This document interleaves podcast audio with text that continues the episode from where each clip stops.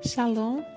Esta é a sexta aliada para chama Sa'ei, que significa estágios.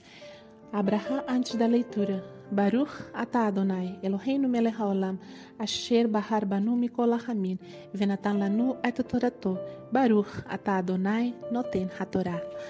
Adonai disse a Moshe: Fale ao povo de Israel: Quando vocês atravessarem o Yarden em direção à terra de Canaã, designem cidades para serem cidades de refúgio, para as quais alguém que tenha matado uma pessoa por engano possa fugir. Essas cidades serão refúgios do parente mais próximo da pessoa morta, que, de outra forma, poderia se vingar da morte do seu parente, matando o assassino, antes dele enfrentar o julgamento diante de toda a comunidade. Com relação às cidades a serem dadas, haverá seis cidades de refúgio.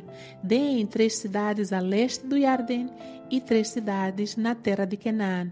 Elas serão cidades de refúgio. Essas seis cidades servirão como refúgio para o povo de Israel, bem como para o estrangeiro e o estrangeiro residente. Quem matar uma pessoa por engano poderá fugir para lá. Entretanto, se o agressor ferir uma pessoa com um objeto de ferro e lhe causar a morte, trata-se de um assassino. O assassino deve ser executado.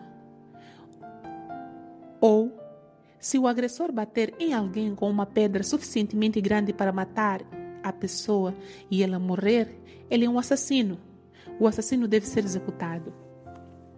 Ou, se baterem alguém com um utensílio de madeira capaz de matar e a pessoa morrer, ele é um assassino. O assassino deve ser executado. O parente mais próximo, o vingador, executará o assassino. Quando o encontrar, deverá executá-lo. Da mesma forma, se ele empurrar alguém com ódio ou jogar intencionalmente alguma coisa contra uma pessoa, causando-lhe a morte, ou ainda, se lhe bater com a mão em sinal de hostilidade para que morra, quem feriu deve ser executado. É um assassino. E o parente mais próximo, o vingador, executará o assassino. Quando o encontrar, deverá executá-lo. Suponha, entretanto, que ele o tenha empurrado de repente, sem hostilidade, ou que tenha arremessado algo sem a intenção de acertar, ou sem ver a pessoa sendo sua inimiga ou procurando feri-la, ele lance uma pedra suficientemente grande para causar a morte e a pessoa morra. Dessa forma, a comunidade julgará entre o que feriu e o vingador. De acordo com essas regras, e a comunidade protegerá o assassino do vingador, o parente mais próximo.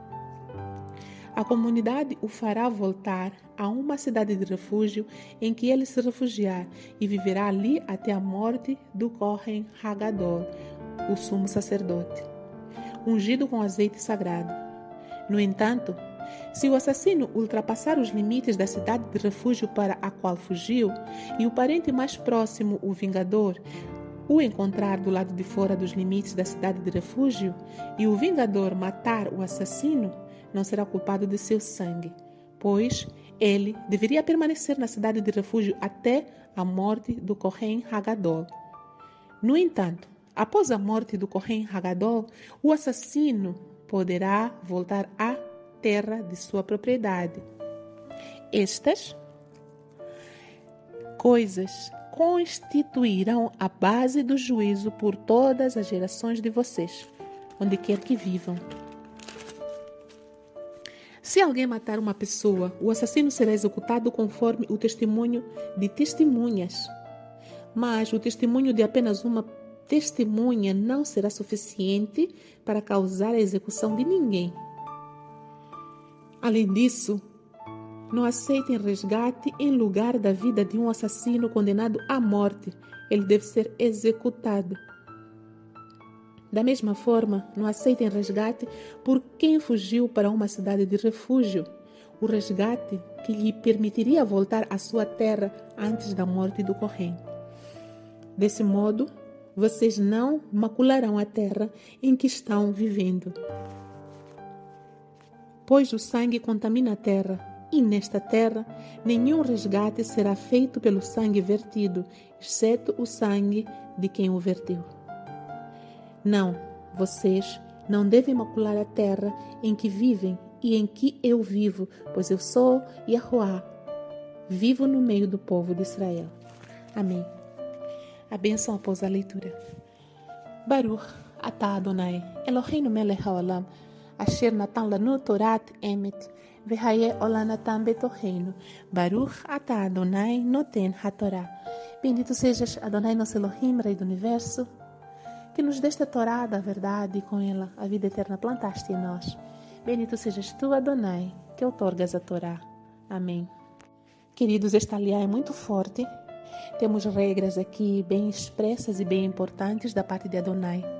A designação de cidades refúgio para as quais um assassino não doloso deveria se refugiar. Alguém que matou uma outra pessoa por acaso, sem nenhuma intenção, quando não a odiava, por um mero destino ou por um mero azar, como se diz, por um mero acaso.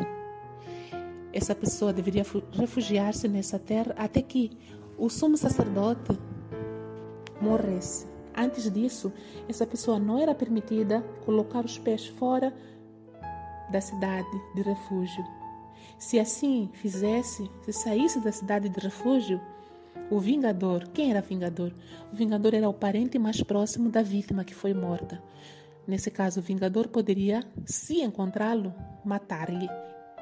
E assim, esse vingador não seria considerado assassino. É como se fosse uma prisão domiciliar para aqueles que fossem assassinos não premeditados, aqueles que matam alguém por acaso, sem pretender. Mas os assassinos voluntários, aqueles que se vingam e que fazem por maldade e matam voluntariamente uma outra pessoa usando objetos contundentes como pedras de um grande tamanho, ou ferro ou madeira, esses deveriam ser executados, deveriam ser mortos.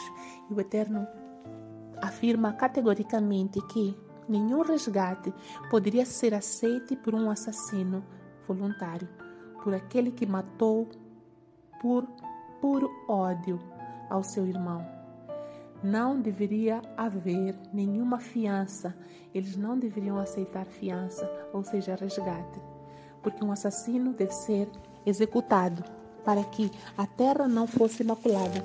O Eterno não queria que a terra fosse suja de sangue, porque se a terra for suja de sangue, a própria terra vomitará os seus habitantes, da mesma forma que a terra de Canaã vomitou os habitantes que ali estavam antes que o povo de Israel entrasse, porque eles macularam a terra de sangue, sujaram a terra. E um outro motivo mais importante porque que o Eterno não queria que a terra fosse suja de sangue é porque ele, o próprio Eterno, habitava ali no meio do povo de Israel. Por isso que a terra deveria ser totalmente sagrada, como Ele é totalmente sagrado. Que o Eterno nos ajude a compreender tudo isso que Ele quer nos ensinar hoje. Louvado seja o seu nome. Beshem Yeshua HaMashiach. Amém.